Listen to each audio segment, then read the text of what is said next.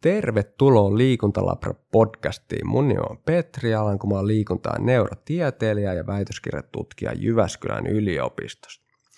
Tässä podcastissa me tutkijat tullaan ulos tutkijan kammioistamme ja keskustellaan uusista liikunta- ja neurotieteen tutkimuksista, liikuntafysiologiasta, aivoista ja näyttöön perustuvasta fysiikkavalmennuksesta. Ja tänään mulla on täällä liikuntalabralla vieraana liikuntafysiologi Elias Lehtonen ja aiheena on sisäsoudun harjoittelu ja ehkä myöskin yleisemmin kestävyysharjoittelu. Tervetuloa Elias tänne mukaan. Jees, kiitos Petri kutsusta. On kuunnellut on ollut aikaisemmin mielenkiintoisia aiheita ja hyviä vieraita, niin kiva päästä tänne itsekin vieraaksi. Kertoisitko vielä vähän itsestäsi lisää, että, että mistä tulet ja mitä teet ja, ja mikä on niin kuin erikoisosaamisalue? Joo, eli tosiaan no, nykyään on, niin kuin mainitsitkin, niin Helsingin urheilulääkäräsemalla liikuntafysiologina, jossa, jossa pääsääntöisesti pyöritän, pyöritän kuntotestausta, mutta on myös, myös muuten paljon siinä tota, sekä kliinisessä tutkimuksissa mukana että tutkimus, tutkimustoimintaa tekemässä ja, ja myös tätä niin kuin kansallista harjoittelun testaus- ja seurantaverkostoa kehittämässä ja, ja näin.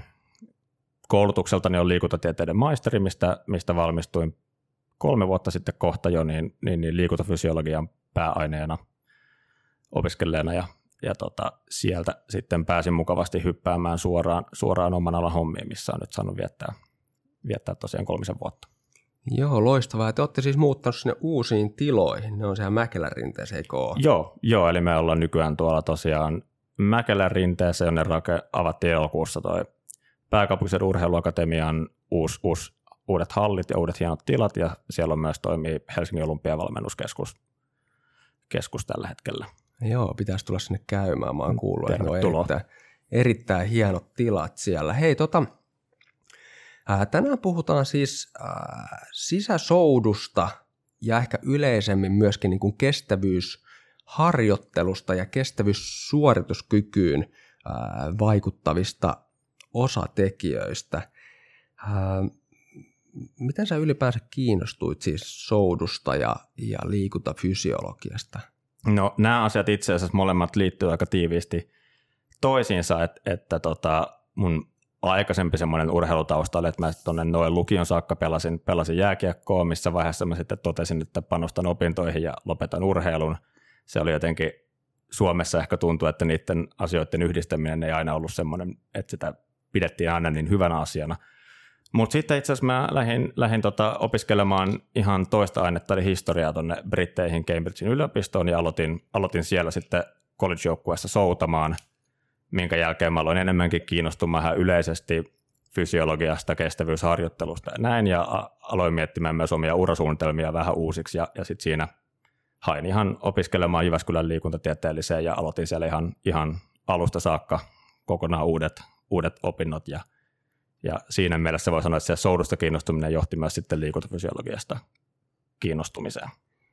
Niin, siis olit se minkä ikäinen, kun sä kiinnostuit soudusta sitten? Oli se mikä? Mitäs se oli? Mä olin silloin 20-21-vuotias suunnilleen, kun mä aloitin, aloitin siellä, siellä yliopistossa soutamaan ja sitten siitä mä kärkäsin semmoisen 5-6 vuotta aika tavoitteellisesti harjoittelemaan, harjoittelemaan ensin siellä ja sitten täällä, täällä Suomessa, mutta käytännössä siis ihan aiku siellä aloitettu urheiluharrastus.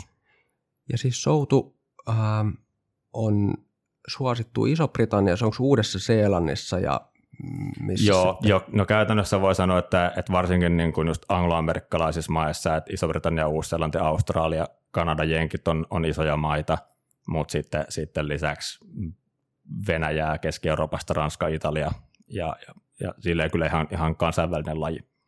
Joo, ja, ja tota, nyt, nyt ehkä tässä kohtaa, ähm, kun tänään keskitytään erityisesti sisäsoutuun – Ää, joskin siis äh, niin sanottu olympiasoutuhan on, on aivan hemmetin hieno laji, todella hieno laji, mutta, mutta tota, ehkä, ää, ehkä niin kuin kuulijakuntaa ajatellen, niin se sisäsoutu on, on ainakin niin kuin helpommin ää, tavoitettavissa, voisi sanoa.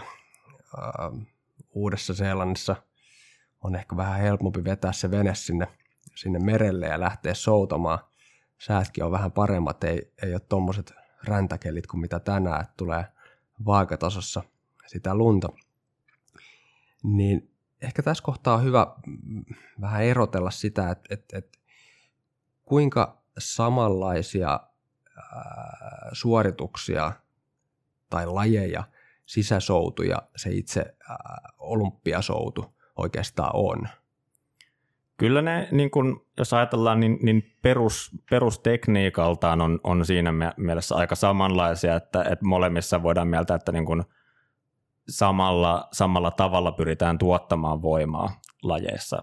Ja tota, sinänsä nämä niin kun suosituimmat sisäsoutulaitteet, Concept 2 on kuitenkin aluksi kehitetty nimenomaan olympialuokan soutajien ja harjoittelua varten. Et siinä mielessä siinä on kuitenkin hyvin paljon yhtäläisyyksiä – Toki sitten niin merkittävä ero tulee siinä, että, että sisäsoudussa tarvii tavallaan miettiä pelkästään siitä, että kuinka paljon saa tuotettua tehoa ja voimaa, niin, niin sitten ulkona pitää enemmän miettiä kaikkea tasapainoa, pitää miettiä sitä, että kuinka paljon palautuksen aikana jarruttaa veneen liikettä ja, ja kuinka niin kuin oikea-aikaisesti ja oikeasuuntaisesti se voima, voima menee nimenomaan siihen, että liikutetaan venettä eteenpäin eikä vaikka ylös alasin – ja sitten kun siirrytään joukkuesoutuun, niin, niin, niin useamman soutajan yhteistyö ja synkronointi tulee semmoisena elementteinä siinä.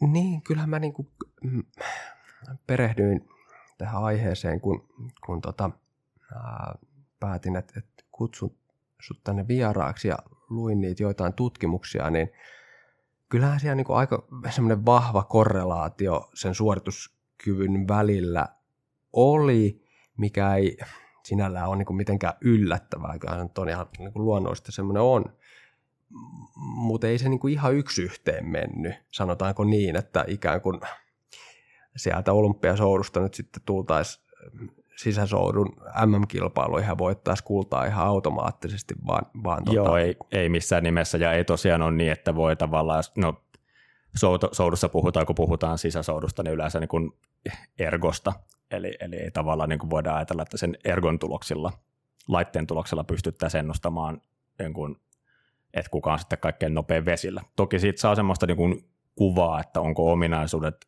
suunnilleen oikealla tasolla ja riittävällä tasolla. Niin ja sitten kun varmaan, kun puhutaan sitten testaamisesta tänäänkin, niin, niin äh, jotta pystyttäisiin niin kuin vakioimaan ne testiolosuhteet mahdollisimman mm. hyvin, niin, niin ehkä siihen se soutu ergometri Joo. sopii hyvin. Mutta hei, tässä kohtaa ennen kuin me mennään nyt niin kuin tarkemmin siihen soutu, soutu ergometriin ja, ja tota, sisäsoutuun, niin olisi ehkä hyvä vielä tarkentaa siis sitä, että suurimmalle osalle ää, kuulijoista tulee varmaan mieleen just tämä Concept 2, kakkonen, mistä me ollaan puhuttu. Joo. Niitähän on siis myös muita, jotka toimii vähän eri periaatteella. Onko niissä kuinka paljon sitten eroja keskenään?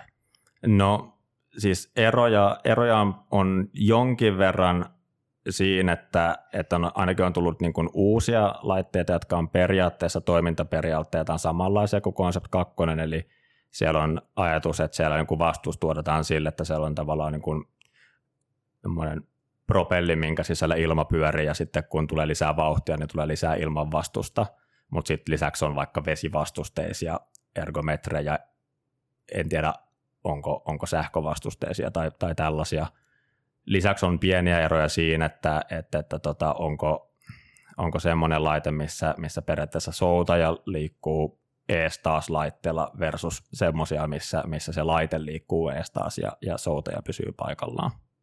Joo, joo, eikö tuli vaan mieleen, kun siis suurimmassa osassa saleista niin on näitä Concept 2, että se on varmaan niin suosituin, mutta sitten kun katsoo kaiken maailman XXL ja muiden mainoslehtisiä, niin siellähän nyt on sitten niin kuin ihan laidasta, laidasta Joo. laitaa oikeastaan niitä välineitä, että, että just niin kuin, että kuinka paljon sitten – jos nyt tekee jonkun testin jollain toisella laitteella, niin kuinka paljon niin sitten niin kuin Joo, toki, verrata. ja varsinkin varmasti sitten siihen vaiheessa, mennään sinne niin kuin halvempaan päähän siitä, eli mennään sieltä Concept 2 hintakategoriasta alaspäin, niin siitä sieltä alkaa tulee aika ehkä vaihtelevan tasosta laitetta, ja semmoista, mitä ei varmastikaan voisi esimerkiksi testauskäytössä käyttää luotettavasti, että enemmän se haarukka on sitten siitä, että mennään sitten Concept 2 ehkä ylöspäin hintahaarukassa, niin voidaan puhua semmoiselta niin luotettavuudeltaan vastaavan tason laitteista.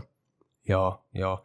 Mutta niin kun, tänään kun puhutaan sisäsoudusta, mutta ehkä yleisemminkin kestävyysharjoittelusta, niin jotenkin mä oon pitänyt sitä soutuergometria erinomaisena ää, tavallaan kestävyysurheilun välineenä ää, siinä mielessä, että et, et, no, niitä on monella salilla, mutta, mutta tota, se on myöskin sillä aika hellä kropalle. Monelle saattaa juokseminen tuottaa, tuottaa kipuja, ää, siinä ei tule samalla tavalla tärähdystä.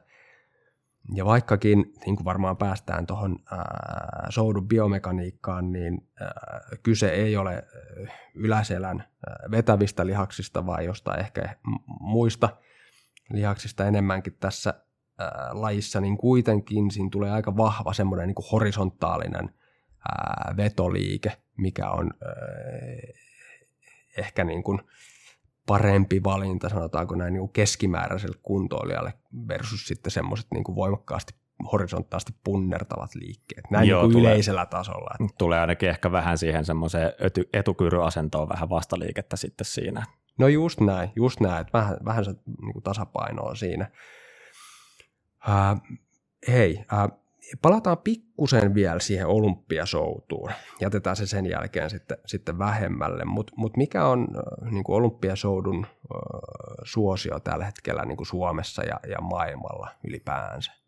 No tota, kyllähän niin kuin käytännössä voi, voi soudusta puhua, että se on, se on melkein maassa kuin maassa marginaalilaji tietyssä tiettyyn pisteeseen saakka, että löytyy muutamia poikkeuksia, että just niin kuin – Britit ja, ja Uus-Seelanti, missä se on, se on ehkä isommassa suosiossa, on toki ollut hyvää menestystä ja sitten sanotaan, että semmoisia maita, missä se yhdistyy ehkä sitten lukio- ja, ja tota, vaikka yliopistokilpailuihin, niin on, on semmoisia maita, missä se on, on, on suositumpaa, ja, tota, mutta kuitenkin niin kuin koko luokassaan pieni, pieni laji, ja, ja Suomessa, Suomessahan on toki niin kuin erittäin, erittäin loistava historia soudusta, kun, kun meillä on Pertti Karppinen, joka on, on sieltä olympiakultamitalleja kauhunut kolmissa peräkkäisissä olympialaisissa, mutta, mutta tällä hetkellä kuitenkin puhutaan harrastajamäärältään pienestä, pienestä lajista, että, että, että sanotaan, että varmaan, varmaan niin kuin kymmenkunta voi puhua semmoista, että soutajaa Suomessa, kestä voi ajatella, että on niin kuin vakavasti ottaen niin kuin tähtää kansainväliselle tasolle tai on, on sillä. Joo, joo. M- mites tota, mm, mites sitten niin sisäsoutu? Mulla on jotenkin semmoinen niin perstuntuma, että mm, sisäsoudun suosio on, on ehkä erityisesti niin crossfit-harjoittelun myötä kasvanut tässä sanotaanko niin viimeisen kymmenen vuoden aikana – Onko tämmöistä jotain niin kuin joo, joo, toki niin kuin, siinä on ehkä vähän se, että, että millä, tavalla, millä tavalla se heijastuu suoraan tällaisiin niin kuin, enemmän niin kuin ehkä, ehkä soutajien järjestämiin sisäsoutukesoihin versus mitä se on ihan, ihan niin kuin yleisellä tasolla, mutta ilman muuta sanoisin, että CrossFit on kyllä ollut, ollut, ollut varmasti niin kuin iso, hyvin iso asia sisäsoudulle, koska se on siellä otettu niin kuin yhdeksi merkittäväksi osaksi kilpailumuotoa, mikä on kuitenkin säännöllisesti isoissa kisoissa mukana, ja, ja sitten toisaalta on myös semmoisessa ihan, ihan CrossFit-aloittelijasta saakka semmoisessa niin säännöllisessä harjoittelussa osa, tärkeänä osana. Niin, tuntuu ehkä ainakin, jos katsoo niitä kansallisen tason kisoja, niin ää, niissä hyvin paljon ne, jos puhutaan CrossFit-kisoista, niin hyvin paljon tietysti lajien sisältöön vaikuttaa se, että mitä välineitä on käytettävissä.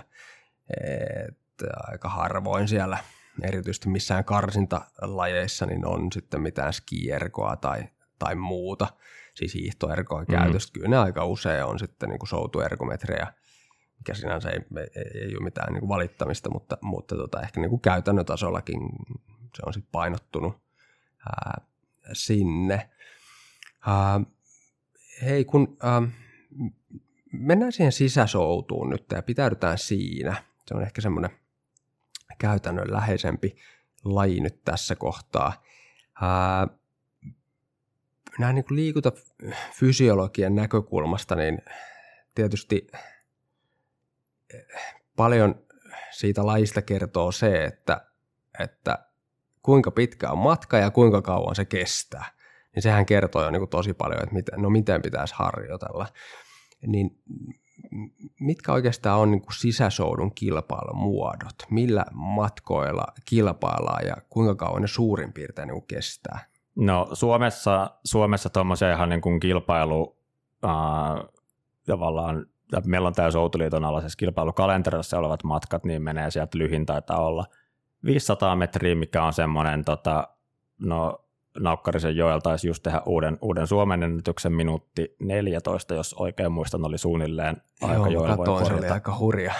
Joo, hurja siinä, on, siinä ja varsinkin kun, varsinkin kun lähtee katsoa, että millaisia ne vatit on, eli teholukemat on siinä ollut, niin, niin, niin kovaa, kovaa kyytiä kyllä, mutta tosiaan 500 metriä lyhimpänä matkana, mikä niin kuin suorituksen kestona menee ehkä sieltä reilusta minuutista kahteen minuuttiin haarukassa.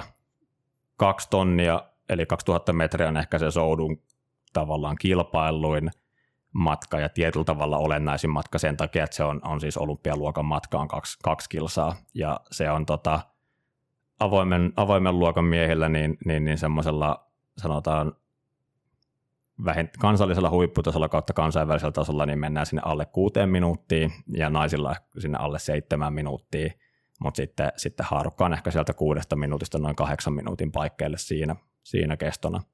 Sitten Suomessa tulee lisäksi päälle on, on, on no tänä vuonna kuutta tonnia, välillä kymppitonnia, joka on semmoinen kymppitonni noin 30-40 minuuttia, ja, ja pisin on sitten soutu, tota, soutu toi maraton, mikä on sitten sieltä kahden ja puolen, kolmen tunnin paikkeilla karkeasti kestona. Joo, se on, se on jo ihan hullu homma. Se. Joo, sitten toki, sit toki, sit toki löytyy näitä niin kuin ultra, ultramaraton matkoja, 100 kilsaa ja 24 tunnin soutua ja erilaisia, mutta ne on ehkä enemmän semmoisia haastemielisiä, missä ei nyt välttämättä mitään isoa joukkoa kisaamassa. Joo, siinä kun 100, 100 kilometriä tuijottaa sitä ruutua, niin jos jossain pääsee semmoiseen meditatiiviseen tilaan, niin luulisin, että siinä, siinä niin kuin viimeistään tota, saavuttaa sitten semmoisen tilan. Hyvä. Eli tuossa kun tänään ehkä keskustellaan kahdesta matkasta, puhutaan sitten 500 metristä ja kahdesta tuhannesta metristä, niin tuossa kun kuunneltiin noita aikoja, mitä kerroit, niin, niin aika erilaisista matkoista puhutaan ja ehkä päästään vähän sitten siihen kiinni, että, että tota, mitä ne sitten niin kuin fysiologisesti vaatii ja miten niitä sitten varten pitäisi treenata. Mutta se, mikä oli mielenkiintoinen, kun tuossa perehdyin noihin tutkimuksiin ja, ja tota, itse asiassa mä luin äh, Olli-Pekan ja, ja oliko Hautala Jannen, jos en ihan väärin muista. Joo, siis. tu, joo heidän, heidän lajianalyysi soudusta. Joo, itse, itsekin itse asiassa kurkkasin sitä tuossa ja itse asiassa oli siinä, en tiedä oliko virallisena vai vähän semmoisena salaopponenttina silloin, kun hän tota, teki, mutta pyysi, pyys kuitenkin mua silloin lukemaan läpi ja tsekkaamaan ennen kuin, ennen kuin laittavat sen menemään. Joo, OPL vaan terveisiä Jannellekin, jos kuuntelet tätä podcastia, ihan erinomainen lajianalyysi ja mä linkkaan sen noihin podcastin tietoihin, niin porukka pääsee sieltä sitten kurkkaamaan. Se oli ihan olympiasoudun, mutta hyvin pitkälti myöskin niin kuin sopii tähän niin kuin sisäsoudun harjoittelun ohjelmointiin ja suunnitteluun. Ylipäänsä kun puhutaan harjoittelun suunnittelusta ja, ja ohjelmoinnista, niin tietysti aina, aina se lähtee liikkeelle siitä lajianalyysistä, että, että mitä lihaksia käytetään, kuinka pitkillä palautuksilla, kuinka pitkään suoritus kestää ja niin edespäin, mitkä on nivelkulmat ja muut. Me käytiin tuossa äsken läpi vähän sitä niin kuin suorituksen pituutta – mutta käydään hyvin lyhyesti ää, tota biomekaniikkaa läpi.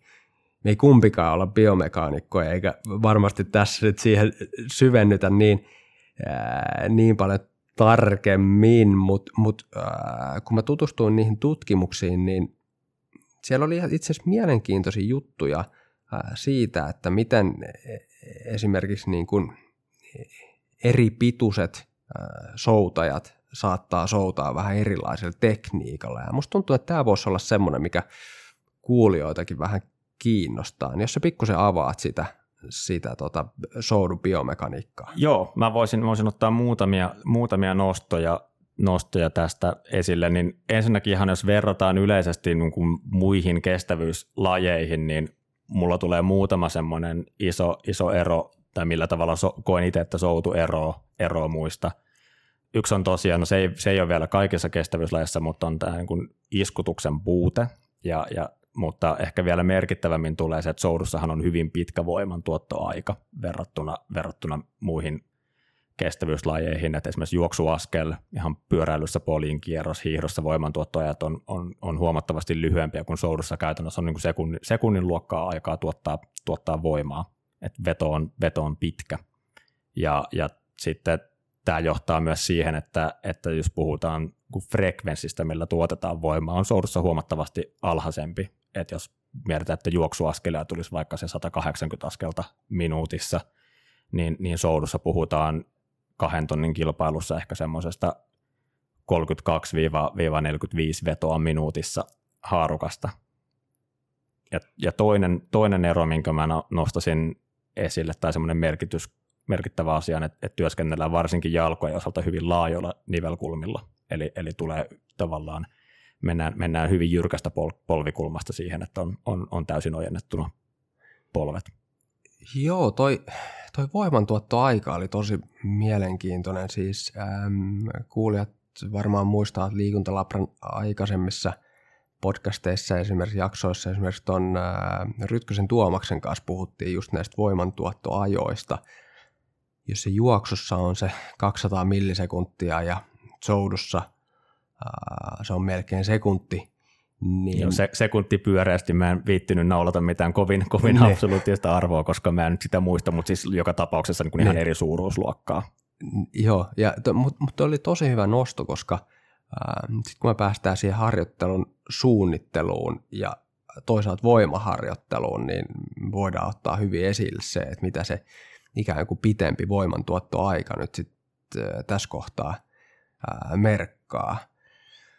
Ää, miten hei, tosissaan, kun mä lyhyesti perehdyin siihen lajianalyysiin, niin siinä oli näistä niin kuin eri ää, tyyppisistä soutaista ja soututekniikoista, niin, niin minkälaisia erilaisia tekniikoita soudussa voi olla käytössä?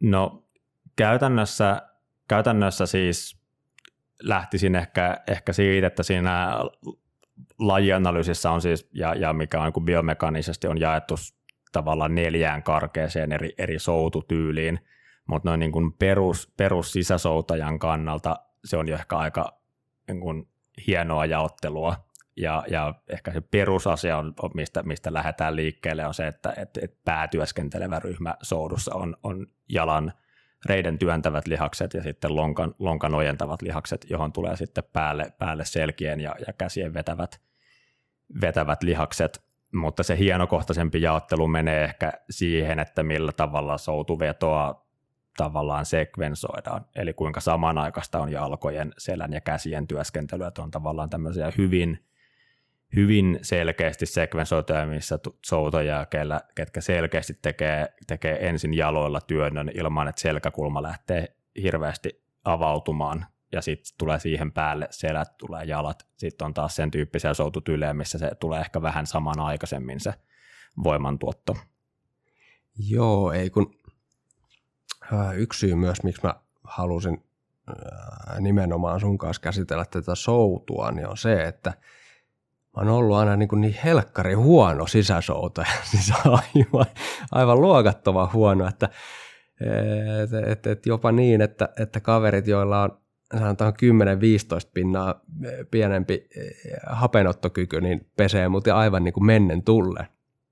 Ja tota, mä oon aina sitten syyttänyt sitä, että kun ää, on lyhyet raajat, niin, niin se on se ratkaiseva tekijä. Niin kuinka paljon merkitystä soudussa on nimenomaan niin kuin raajojen pituuksilla tai ylipäänsä henkilön pituudella? No kyllä, kyllä niin kuin, jos nyt antropometria lähdetään siitä niin kuin vähän tai niitä antropometrisia ominaisuuksia avaamaan, niin, niin, niin tosiaan soudussa on, on pituudesta ainakin tiettyyn pisteeseen saakka, saakka etua ja, ja näkyy siinä, että, että keskimäärin soudussa, kun laitellaan, laitellaan vielä avoimen ja kevyen luokkaan painon mukaan, niin, niin, niin avoimen luokan soutajat on kuitenkin keskimäärin sanotaan semmoista 190 senttiä pitkiä.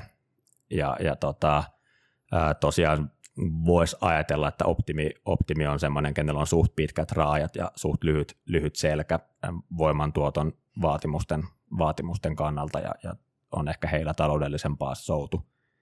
Mutta, mutta toi pituus on tosiaan on iso seikka ja itse asiassa tämä erottelu avoimiin ja kevyisiin luokkiin tuotiin sen takia, että haluttiin saada esimerkiksi niin kuin Aasian maista, missä on, on keskimäärin lyhyempiä, niin, niin, niin tota, enemmän tavallaan kisaamaan ja, ja sitä kautta luotiin, luotiin se kevyt, kevyt luokka sinne, että ei haluttu pituusrajaa vetää, vetää sarjojen välille, vaan tehtiin painon perusteella se.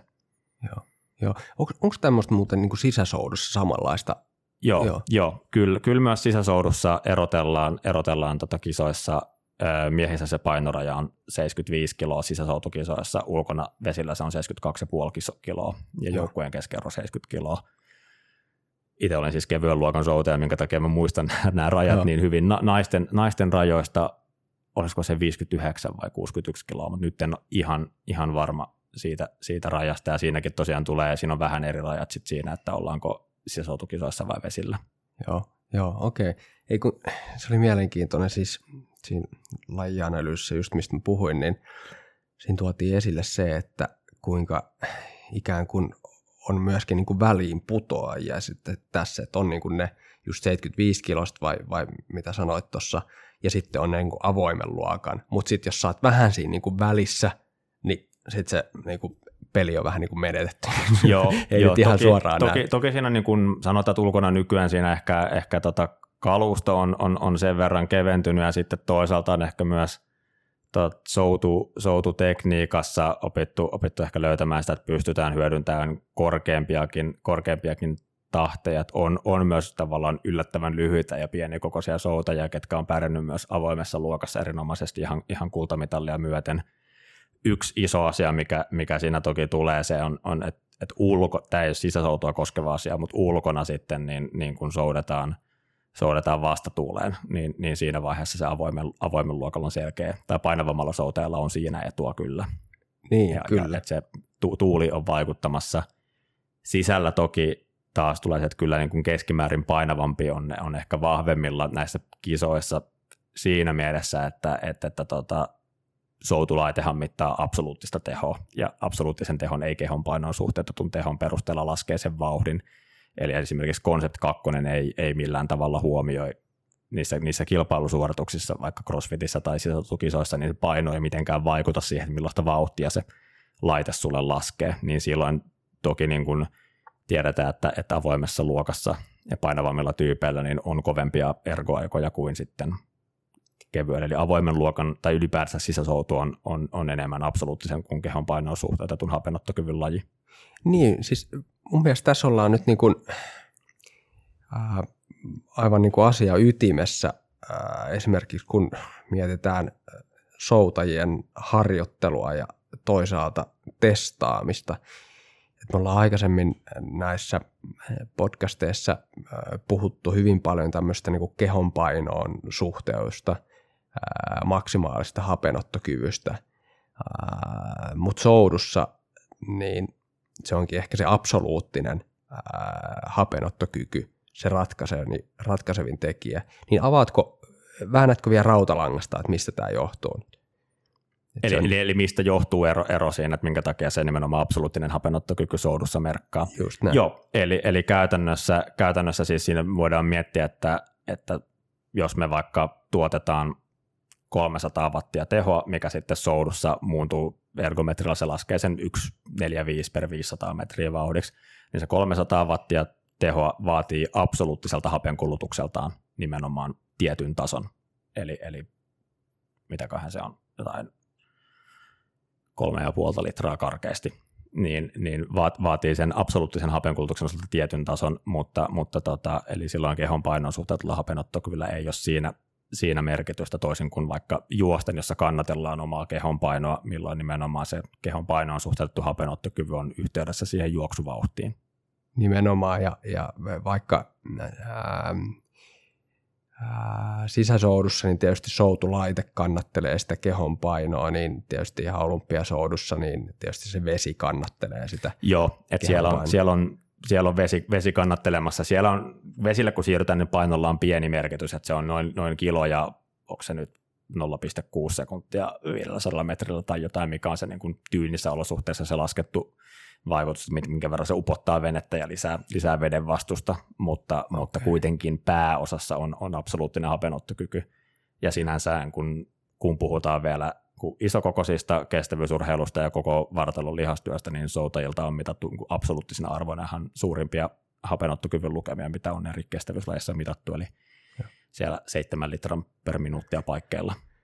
Niin, ne on aika hurjia lukemia kyllä. Mitä mä luen siitä lajianalyystä, niin, niin seitsemän litraa. Ja vaikka ne jaetaan sitten kehonpainolla, niin ne on siinäkin sitten, ei nyt ihan 70 milliä ehkä, mutta jotain 65. No, saattaa, saattaa olla 70 paikkeilla ja kevyen luokan soitajat alkaa olla jo lähellä 80 milliä miehissä, miehissä kyllä myös kehon painoon suhteutettuna, mutta sanoisin, että varmaan sitä noin 70 milliä per painokilo ja, ja 7 litraa on semmoinen niin kuin niin. oletusarvo, että kuitenkin yleensä ehkä vähän vajaa 100 kiloisista henkilöistä puhutaan. Niin, jos sä mietit, että on 100 kiloinen kaveri ja sillä on 70 milliä hapenottokyky, niin, niin tota, on se aika hurjaa menoa kyllä. Tota, hyvä. Hei, äh, ehkä tässä kohtaa äh, on hyvä vielä äh, käydä läpi sitä, tässä kohtaa nyt konsepti kakkosen laitetta. Joo. Äh, kun on, on itse ohjannut äh, valmennettavia ja, ja starttikursseja ja muita, niin äh, useasti tulee siis ihan niin kuin perustavanlaatuisia kysymyksiä äh, siitä soutuergometristä ihan laitteena.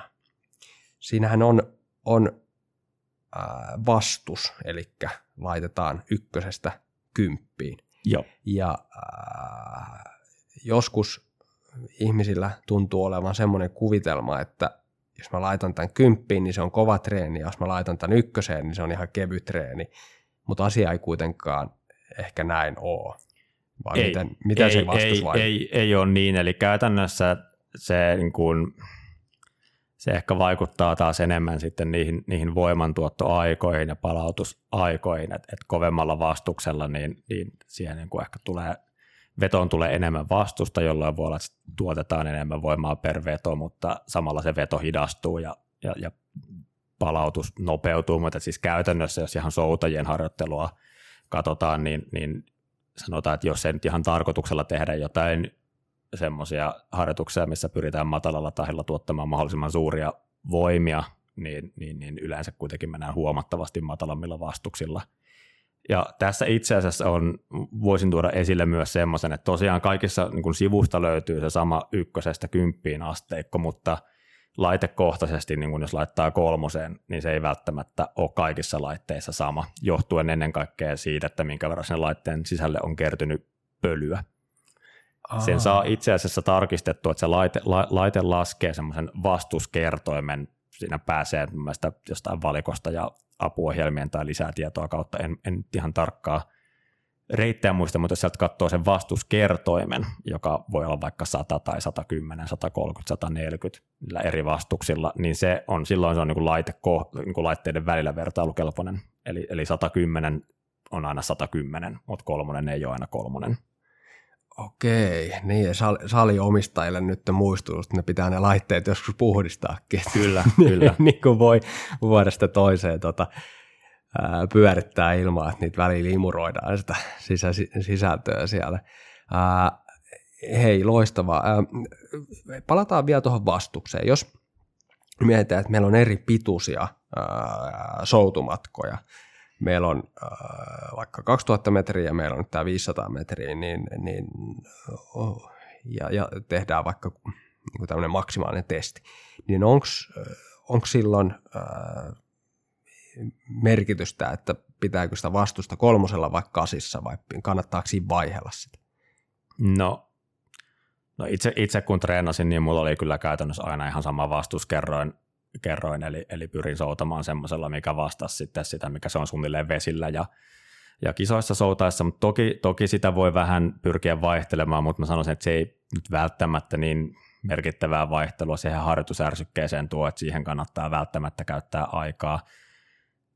Kisamatkan suhteen voi olla niin, että ehkä pikkasen korkeammalla voi se vastuus olla, kun mennään lyhkäisemmille matkoille, mutta, mutta enemmän pyrkisin etsimään sitä itselle optimi, optimivastuskertoimen tasoa, jossa voi sitten puolestaan miettiä taas vähän niiden omien sekä, sekä pituuden painon, mutta myös, myös voima, tavallaan voiman tuoton mukaan ja käytännössä etsimään semmoista, semmoista vastuskerrointa, millä pystyy, pystyy saavuttamaan niin kuin kisassa optimitahdit, eli, eli siellä 500-2000 metriä 30-40 välissä suunnilleen silleen, että, että se veto on kuitenkin palautusta lyhyempi. Et, et veto on, vedo, vedon suunnilleen sanotaan, että, että palautus voi olla ajallisesti tuplasti pidempi kuin, kuin vedon kesto ehkä lähenee semmoista yhden suurta yhteen, kun mennään korkeimmille tahdeille. Mutta, mutta ajatuksena, ajatuksena silloin tulee käytännössä se, että jos on sanotaan hyvin pitkä, mutta, mutta hoikka tai vähän heikompi soutaja, kenellä on hyvin pitkä veto, niin silloin sanoisin, että itse asiassa kannattaa olla suhteessa pikkasen alhaisempi sen, sen vastuksen, jotta, jotta sen palautuksellekin jää aikaa. Ja jos taas on sanotaan lyhyt, mutta hyvin, hyvin voimakas tota, soutaja, niin, niin silloin se voi ehkä puolestaan olla pikkasen, pikkasen korkeampi se vastuskerroin. Joo, ja mun mielestä tuossa oli niin kuin, ää, aivan ää, olennainen ikään kuin, niin kuin tekniikka huomio myöskin siinä, että, että se veto pitää olla voimakas, mutta sitten pitää antaa niin kuin aikaa siihen palautukseen. Et joskus ää, näkee salilla, että se on semmoista niin kuin – hirveätä hinkkaamista se soutaminen, ja sitten kuitenkaan numerot ei siinä niin kuin taululla vaihu mihinkään. Että se ei niin kuin etene, etene se soutaminen ikään Joo, kuin ja, yhtään mihin. Ja sen vastuskertoimen skaalan hallitsemisen sijasta pyrkisin siihen, että hallitsee laajan, osaa soutaa laajasti eri tahdeilla. Eli, eli sanotaan sieltä noin 16 vedosta minuutissa sinne 40-50 veton minuutissa. Ja, ja tässäkin tulee yksi tavallaan ero ehkä siinä, millä tavalla soutu eroaa, eroaa monista, monista muista kestävyyslajeista on se, että soutajat paljon enemmän säätelee sitä vauhtia muuttamalla tahtia. Eli periaatteessa voi ajatella, että peruskestävyysharjoituksissa karkeasti tuotetaan sama määrä voimaa per veto kuin maksimikestävyysalueen harjoituksissa, mutta erona on se, että peruskestävyysalueella niitä vetoja tulee 18 kertaa minuutissa ja maksimikestävyysalueella 36 kertaa minuutissa. Okei, tämä onkin hei mielenkiintoinen. Tota, eli, eli se voisi olla ikään kuin, niin kuin tavoiteltavaakin, että jos panostaa sisäsoutuharjoitteluun, niin pyrkii vaihtelemaan sitä vetojen lukumäärää minuutissa. Joo, joo. Okei. Ja niitä, kannattaako niitä tehdä sitten niitä harjoituksia niin kuin, ää, yhden harjoituksen sisällä, että vaihtelee, vai sitten selkeästi, että tekee vain niin kuin, eri päivinä erilaisia no, harjoituksia? No varmasti, varmasti osittain molempia, että voi toki rakentaa sinne, kun harjoituksen sisään voi rakentaa jonkinlaisia vaikka pyramideja, että et, et muutama minuutti tahti 18 nostaa 20, 22, laskee taas alas tai, tai näin, mutta, mutta aika paljon ehkä kuitenkin noudattaen sitä kaavaa, että periaatteessa peruskestävyysalueella harjoituksilla liikutaan tietyssä skaalassa, noin 16 vedosta 20, 22, vauhtikestävyysalueella jostain 22, 26, 28 vetoa minuutissa ja maksimikestävyysalue sitten sieltä 28 ylöspäin. Eli, okay. eli silloin tällä tavalla periaatteessa tosiaan voi ajatella, että se veto pysyy aina, aina samanlaisena. Se, se on aika niin kuin tietyllä tavalla identtinen, mutta se fysiologinen vaste muuttuu vaan sen tahdin myötä, mutta silloin esimerkiksi, jos ajatellaan, että tuotetaan tietty määrä voimaa, niin siellä on ehkä samat, sulle samat lihassolut silloin töissä. Joo, joo. okei, tämä oli erittäin mielenkiintoinen varmasti niin kuin monelle kuulijalle ää, sekä valmennettavan treeniin että omaan treeniin, niin, niin tästä on hyvin niin kuin, ää, kotiin vietävää niin sanotusti.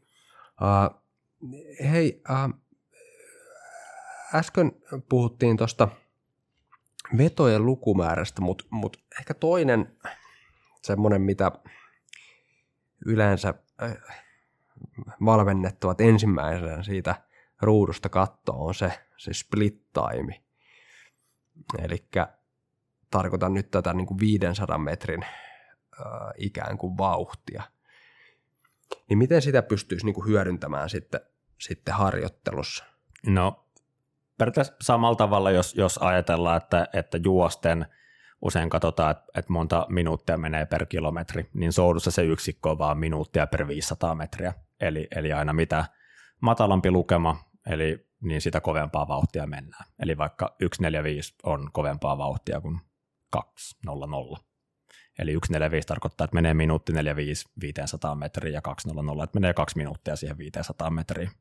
Joo, joo. ja tässä ähm, kun äh, puhutaan ehkä tavoitteellisen kuntoilijan ja myöskin CrossFit-urheilijan kontekstissa, niin ähm, ehkä erityisesti niin kuin myöskin CrossFit-urheilijalle, jos äh, on joku tietty äh, harjoitus tai, tai vaikka kisalaji, niin äh, olisi varmaan järkevää katsoa joku tietty ikään kuin vauhti, minkä mukaan menee ja sitten pyrkii niin kuin pitäytymään siinä vauhdissa, jotta ei aivan aja itteensä loppuun. Joo, ja varsinkin kun mennään matkoissa, että sanotaan, että 500, 500 metriä on vielä ehkä matkana semmoinen, että, että se siinä niin kuin ei ole vauhinjaollisesti niin merkitystä, että se voi melkein lähteä soutaan niin kovaa kuin pystyy ja sitten vaan hiipuu siinä matkan aikana, mutta, mutta kahdessa tonnissa ja, ja siitä pidemmissä matkoissa, eli kun mennään sieltä sanotaan viiden minuutin kestoilta pidempiin matkoihin, niin, niin kuitenkin yleensä semmoinen tasainen vauhdinjako on, on, on paras, milloin olisi hyvä, että olisi, olisi jonkinlainen käsitys siitä, että minkälaista keskivauhtia aikoo suunnilleen pitää ja pyrkii suunnilleen siinä samassa vauhissa pitäytymään koko ajan. Joo, joo, joo, ehdottomasti ja, ja ehkä se niin kuin vertauskuvallisesti sitten – juoksuharjoitteluun tai pyöräharjoitteluun, niin monihan sielläkin katsoo sitten niitä kilometritunnissa vauhteja tai, tai muita, niin ehkä samalla tavallakin sitä kannattaa sitten sitä soutuergometrin näyttöä siinä, siinä tota, hyödyntää. Hyvä, hei, ää, pitäydytään vielä ää, lajianalyysissä. Käydään vähän niin kuin sisäsoutua lajina ää, läpi. Ää, me ollaan käyty voimantuottoaikoja, puhuttiin siinä, että melkein sekunti, ää, työskenteleviä lihaksia käytiin läpi vähän mitä tarvitaan, suorituksen kestoa vähän käytiin läpi, niin ää, jos me näistä nyt sitten lähdetään miettimään sitä, että mitä fyysisiä ominaisuuksia nämä lajit nyt sitten vaatii. Jos me ää, eka mietitään sitä 500 metriä, eli lyhyempää matkaa. Ää, parhaimmillaan se kestää sen, mitä se nyt kestää? No, vähän reilu minuutti. Niin, vähän, vähän reilu minuutti. Niin ää, mitä se vaatii siis kestävyysominaisuuksilta? No minuutti tai vähän reilu minuuttihan menee, menee haarukassa, jos katsotaan ihan energiantuottoreittien osuuksia siinä, että siellä kuitenkin tuotetaan valtaosa energiasta – anaerobisesti, eli ilman happea, ja vaikka aerobinen energiantuotto ja sitä kautta hapenottokyky on siellä ihan merkittävässä roolissa, niin se on kuitenkin alle, alle puolet siitä. Eli, eli karkeasti se on jossain, niin kuin, jos juoksuun verrataan, niin 400 ja 800 sen välissä, välissä ehkä lajina. Ähm, mutta tota, ja, ja pääosa energiasta sielläkin tuotetaan anaerobisesti glykolyysilla avulla, eli, eli käytännössä tuotetaan hyvin korkeita laktaattilukemia, pitää, pitää tota, pystyä sietämään, sietämään happamuutta, happamuutta ja puskuroimaan happamuutta tehokkaasti. Ja tässäkin kuin anekdoottina, että et, et, paitsi että niin korkeimmat absoluuttiset hapenottokyvyn lukemat, niin myös korkeimmat absoluuttiset laktaattilukemat on vissiin mitattu soutajilta, eli jotain 36-37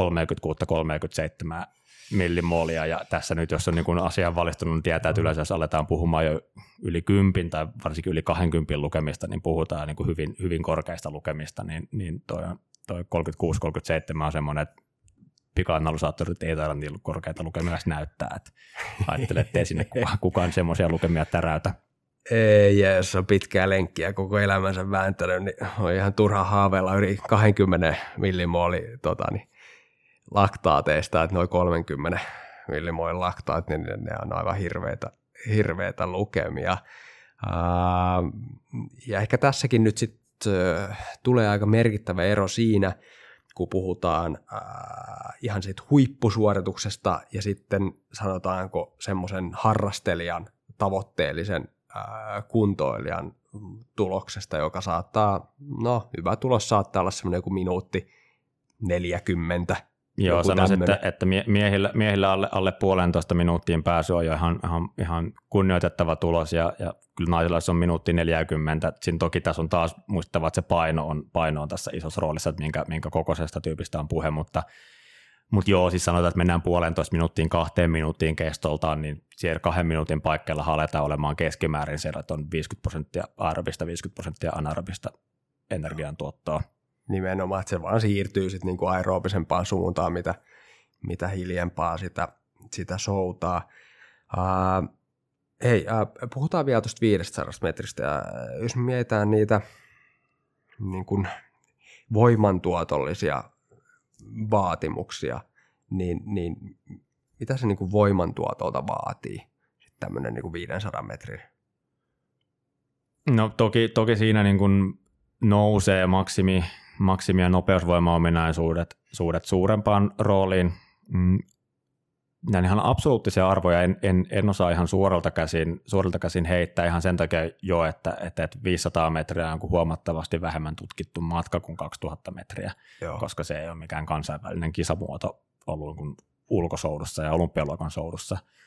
Mutta, mutta tota, taas jos lähdetään vertaamaan kahden, kahden tonnin souduun, niin siellä, siellä tavallaan kansainvälisellä tasolla esimerkiksi miehillä oletetaan, että jonkun hyvä taso on, on, on kyykyssä maastavedossa semmoinen 2-2,5 kertaa oma kehon paino, ehkä kolme kertaa, niin, niin voi ajatella, että maksimivoimavaatimukset nousee vielä sadalla metrillä vähän suurempaan, suurempaan rooliin, mutta, mutta samoin sitten, sitten se nopeus, nopeusvoima on varsinkin kun siinä tulisi tehokkaasti saada aika nopeasti tota, vauhtihyrrä kiihtymään siinä ja, ja saada nopeasti päästä niihin tavoitevauhteihin, mahdollisimman nopeasti ja tavallaan tavoitevauhtien yli, niin, niin nousee merkittävämpään rooliin. Niin, voisi kuvitella, että erityisesti lähdössä niin ne niin maksimivoima-ominaisuudet ja nopeusvoima-ominaisuudet korostuu Kyllä. niin kuin tässä 500 metrissä. Ja ehkä just tässä kohtaa hyvä, kun puhuttiin niistä voimantuottoajoista ää, aikaisemmin, että se on sitä melkein sekuntia 0,9 jotain siltä, sitä luokkaa, niin ehkä tässä kohtaakin hyvä ottaa se esille, että, että juuri tämän takia myöskin ne voima-ominaisuudet korostuu siellä ehkä vahvemmin nimenomaan maksimivoima voima yep. ominaisuudet verrattuna sitten esimerkiksi nopeusvoima ominaisuuksiin, mitkä korostuu sitten taas jossain tämmöisessä niin kuin pikajuoksussa. Joo, ja kyllä tämä on esimerkiksi omakohtaisen myös soutaja kun valmennan, niin, niin heijastunut heijastunut niin, että se pääpainopiste on voimaominaisuuksissa kuitenkin yleensä siellä maksimivoiman kehittämisessä, että et tiedetään, että siinä ollaan kuitenkin semmoisissa voimantuottoajoissa, että et se on kuitenkin aika lähellä sitä, sitä mitä, mitä soudussakin tarvii, että et se nopeu yhden vedon aikana, toki siinä tätä voi vähän jaotella, että vaikka siinä on sekuntia aikaa tuottaa voimaa, niin, niin hyvät soutajat myös saavuttaa sen huippuvoiman aika aikaisessa vaiheessa vetoa, siihen toki pitäisi päästä nopeasti ja pystyä nopeasti terävästi tuottaa jaloilla se voima, voima siihen alkuun. Et, et siinä toki voi vähän ne jalkojen nopeusvoimaominaisuudet korostua myös, mutta kuitenkin verrattuna vaikka kestävyysjuoksuunkin, niin selkeästi enemmän maksimivoimaharjoittelu on se, mikä on ehkä yhteydessä siihen ja maksimivoimatasot siihen suorituskykyyn kuin nopeusvoima. Joo, joo. Uh, mitenkä sitten, jos mennään vielä vähän tarkemmin tuohon niin kuin, uh,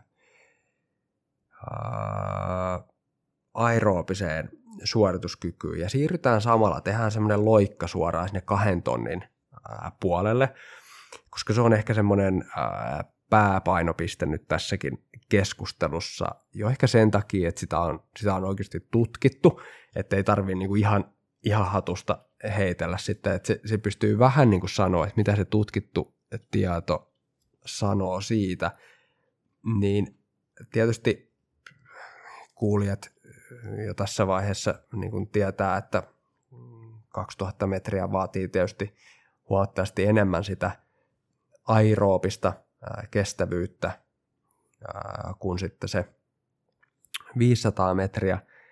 Mutta jos mennään siihen niin kuin aeroobiseen kestävyyteen ja, ja ää, mietitään, että mistä se aeroobinen kestävyys oikeastaan niin kuin rakentuu, niin mehän voidaan niin kuin hyvin karkeasti jakaa, että se on se maksimaalinen hapeottokyky, sitten se on vauhti, tietty vauhti sillä niin kuin aina aeroobisella kynnystasolla, ja sitten se on se suorituksen taloudellisuus. Niin jos me vähän niin kuin mietitään näiden eri tekijöiden merkitystä siinä kahdessa tuhannessa metrissä, niin mitä me, mitä me tiedetään näistä? No, no tiedetään, että, että kaikki on, on merkittäviä suorituskyvyn ennustajia siinä, eli, eli maksimaalinen hapenottokyky, maksimaalista hapenottokykyä vastaava teho, joka tavallaan kuvastaa taloudellisuutta, toisaalta sitten prosentuaalinen osuus siitä maksimihapenottokyvystä, joka pystytään pitkäkestoisissa suorituksissa hyödyntämään, eli käytännössä anaerobisen kynnyksen sijainti suhteessa maksimiin, ja sitten sitä vastaava teho tai vauhti. 2000 metriä, kun on, on kestoltaan tosiaan, no sanotaan 6, 6-7, 6-8 minuuttia, niin, niin, niin, siinä voidaan puhua, että ollaan, ollaan aika selvästi semmoisessa maksimaalisen hapenottokyvyn kyvyn matkassa. Eli jos kenttätesteen pyrkisi ennustamaan, että mikä on jonkun henkilön maksimihapenottokyvy, niin joku semmoinen kuuden minuutin maksimitesti jo aika helposti valikoituisi siihen, siihen tota, kenttätestiksi, niin maksimaalinen hapenottokyky on siinä ehkä se keskeisesti ratkaiseva ominaisuus ja tosiaan se, se niin kuin sitä vastaava vauhti tai teho, mitä pystytään ylläpitämään. Mutta Joo. lisäksi sinne tulee, tulee sitten mukaan vaikuttamaan – sen lisäksi myös se, että, että jos on korkeamman kynnystehon omaava ja on kaksi, kenellä on saman maksimihapenottokyvyn, niin oletettavasti korkeamman kynnystehon omaava pystyy myös pikkasen kovempaa, kovempaa soutamaan sen 2000 metriä.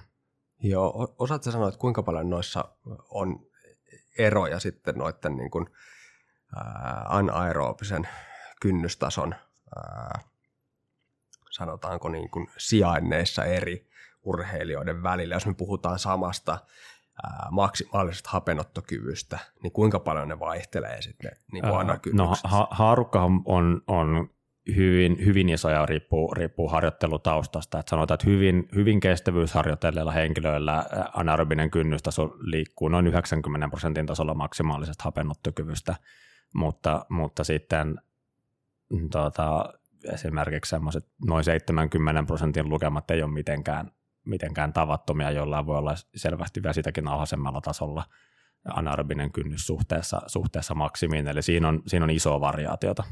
Joo, joo. Äh, jos mietitään semmoista niin perinteisiä kestävyyslajeja soudun lisäksi, äh, juoksu, äh, tästä esimerkiksi niin hyvänä esimerkkinä, niin, niin me ollaan niin kuin aika lailla tiedetty se, että – että tämmöinen niin kuin erinomainen kestävyyssuorituskyky juoksussa, niin se vaatii semmoista niin kuin, sanotaanko niin 80-90 milli hapeottokykyä, 75 ehkä silläkin pärjää. Sitten se vaatii sitä anakynnystä, korkeata anakynnystä. Mutta ehkä niin kuin se juoksussa loppujen lopuksi mikä ratkaisee sen voiton, niin on usein se juoksun taloudellisuus, erityisesti pitkillä matkoilla. Mutta miten se tässä, kun puhutaan soudusta, niin, niin, niin mikä merkitys sit sillä soudun taloudellisuudella on, toisin sanoen sillä tekniikalla ja, ja, ja niin kuin hermolihasjärjestelmän suorituskyvyllä? Ja, siis äh, hyvin, hyvin suuri ja sanotaan, että se tota, ero, ero on ehkä nykyään tietyllä tavalla myös paremmin nähtävissä, kun, kun enemmän myös esimerkiksi crossfit-urheilijoilla on, on soutu osana harjoittelua, keillä sitten näkyy, että taloudellisuusarvoisessa liikutaan selvästi eri, eri tasolla kuin sitten olympialuokan soutajilla. Eli, eli tässä siis periaatteessa taloudellisuuden mittarina toimii se, että katsotaan, että paljon tietyllä tehotasolla kulutetaan happea ja, ja, ja nähdään, että, että tota, taloudellinen hyvin harjoitellut soutaja pystyy tuottamaan saman tehon eli saman vauhdin huomattavasti alhaisemmalla hapenkulutuksen tasolla kuin sitten taas vaikka tämmöinen crossfit-urheilija. Ja siis siinä, siinä on semmoisia eroja, että pystyy, pystyy helposti sanomaan, että, että esimerkiksi tehotasoissa pystyy soutaan 20-30 wattia kovemmalla teholla, ää, jossa taloudellisuus olisi vain paremmalla tasolla. Tämä, tämä onkin mielenkiintoinen. Eli, eli äh Eli voisiko tästä niin kuin vetää semmoisia niin valmennuksellisia johtopäätöksiä, että monelle tavoitteelliselle kuntoilijalle tai crossfit-urheilijalle niin nimenomaan sillä tekniikkaharjoittelulla voisi olla niin kuin merkittäviä vaikutuksia siihen soudun suorituskyvyyn. Joo, joo kyllä se niin kuin käytännössä, käytännössä pystyy pystyy aika hyvin jaottelemaan, että on, on, on ehkä niitä, keiden pitää, pitää parantaa sitä lajitekniikkaa, jos haluaa parantaa lajisuoritusta, ja sitten on, on niitä, keillä, keillä se on enemmän sit vaan niistä puhtaasti fysiologisista ominaisuuksista ja niiden parantamisesta enää sillä hetkellä, sillä hetkellä kiinni. Et toki, toki tässä niin kun, kun taloudellisuudesta puhutaan, niin on ehkä hyvä, hyvä erotella, että on, on tavallaan tekniikkamuutoksista johtuvaa taloudellisuutta, mutta sitten on ihan, ihan esimerkiksi siitä, että kuinka tehokkaasti aerobinen aineenvaihdunta on, on, on lihastasolla kytketty energiantuotantoon. Ja tämä on ehkä osittain enemmän yksilöllinen ominaisuus, mutta semmoinen, mistä on jonkin verran viitteitä kestävyyslajessa, että, että, että siinä arvossa voi tulla, voi tulla kehitystä ihan vaan sille, että kertyy vuosien ajan harjoitustunteja laissa, eli se lihas, lihas ehkä myös vähän taloudellisemmin oppii silloin tuottamaan sen, sen energian siihen pikkasen alhaisemmalla hapenkulutuksella. Joo, joo, okei, loistava. Hei, tota, äh, me käytiin 500 metrin äh, suorituksesta läpi äh, kestävyys ja voima. Nyt me päästiin tästä 2000 mm, metrin suoritukseen ja käytiin vähän sitä mm, mitä eri, eri merkitystä niin kuin, hapenottokyvyllä ja taloudellisuudella ja, ja näillä kynnystasoilla on, mutta mitäs voimantuotto, voiman merkitys äh, 2000 metrin suorituksessa? No sanotaan, että se voiman, voiman tuoton ja voimanomistuksen merkitys ehkä korostuu sitä enemmän, mitä, mitä kovatasoisemmista soutajista aletaan, aletaan puhumaan. Että et, et, tota, kun mennään aivan, aivan huipputason, kansainvälisen huipputason soutajiin, niin, niin siellä ei välttämättä näissä perinteisissä kestävyysmuuttujissa enää havaita eroa näiden eri yksilöiden välillä, vaan se voi sitten olla esimerkiksi enemmän sen kun, mm, maksimi, tavallaan maksimivauhti tai maksimiteho, minkä he pystyvät ergometrilla tuottaa vaikka 10-20 sekunnin aikana. Ja voi olla ihan, ihan myös maksimivoimaominaisuudet, niitä selittäviä tekijöitä siellä. Ja Toki sitten tämä on myös semmoinen, minkä ehkä näkee, että sitten kun tulee, tullaan semmoisesta, tullaan vaikka juoksusta soudun pariin, niin, niin, niin voi olla, että voimaominaisuudet ja varsinkin esimerkiksi keskivartalon voima esimerkiksi ei ole, ei ole riittävällä tasolla ylävartalon voima, eli ei olla ehkä kovin hyvin siirtämään sitä voimaa tavallaan jaloista sinne, sinne kapulaan, niin, niin on semmoisia, että näkyy aika merkittävinä käppeinä siinä, että voisi olettaa juoksuvauhtien perusteella esimerkiksi, että, että pystyy soutamaan huomattavasti kovempaa vauhtia, mutta, mutta vaatii kuitenkin sitten jonkin aikaa sitä lajiharjoittelua, että, että, että tavallaan ne voimaominaisuudet alkaa siinä kehittymään. Joo, joo, eli se ikään kuin siirtovaikutus sitten niistä voimaharjoituksista siihen itse lajisuoritukseen ei ole, ei ole kovinkaan hyvää. Voisi kuvitella, että semmoinen tavoitteellinen kuntoilija – jolla ei ole juurikaan niin soutukokemusta, niin hyötyisi pääosin siitä, että yksinkertaisesti vaan niin kuin soutaa. Joo, niitä siinä on toki paljon sitä her- hermotuksen opettelemista ja sitä, että ylipäätänsä niin oppii, että miten, miten siihen tuotetaan voimaa. Just niin. Lajissa, että oppii, ei, ei välttämättä – välttämättä ensimmäisenä kannata ajatella, että nyt pitää parantaa maksimivoiman tasoja, vaan, vaan ensimmäisenä miettiä, että, että saako, saako oikeasti siinä ergolla tuotettua sitä voimaa sinne, sinne kun kapulaan, mikä sitten liikuttaa sitä vauhtihyrrää. Just näin, just näin, että vaikka tässä puhuttiin siitä, että vaikka takakyykyn tulokset huippusoutajilla on, on sitä yli kahta kertaa oman kehon paino, niin, niin vaikka se nyt ei siellä ole tavallisella kuntoilijalla, niin se ei välttämättä ole sitten se ensimmäinen niin kehityskohde, vaan nimenomaan se ikään kuin soudun tekniikkaharjoittelu nyt sitten Joo, tässä ja kohtaa. Tässä, tässä on hyvä, hyvä muistaa, että esimerkiksi niin kun, oliko nyt, en muista mistä, mistä vuodesta, mutta, mutta vähintään yhden, ellei kaksi olympiasykliä käytännössä niin kun, ää, ilman yht, kaikki kisat voittanut kaksikko, niin ei tehnyt ollenkaan voimaharjoittelua, mm. niin erillistä voimaharjoittelua, vaan teki pelkästään soutuharjoittelua. Et voimaominaisuuksilla on merkitys ja itse suosin kyllä voimaharjoittelua osana soutajien harjoittelua, mutta, mutta tota se kyky tuottaa sitä lajinomasta voimaa on kuitenkin se tärkein asia. Niin, just niin. Just niin. Ja, ja tämä on vähän samanlainen tilanne, kun ää, oltiin kuuntelemassa tuo Jyväskylässä. Mä en tiedä, olitko, olitko itsekin paikalla. Siellä oli tämä Ää, nyt, en, nyt en muista kuka, kuka se oli englannista tämä tutkija, mutta kuitenkin kävi läpi tätä kenialaisten ää, juoksijoiden ää, harjoittelua. Ja heillä oli sama juttu, että, että juostaa lähelle kahden tunnin maratonia, mutta ei tehdä niin kuin minuuttiakaan voimaharjoittelua käytännössä.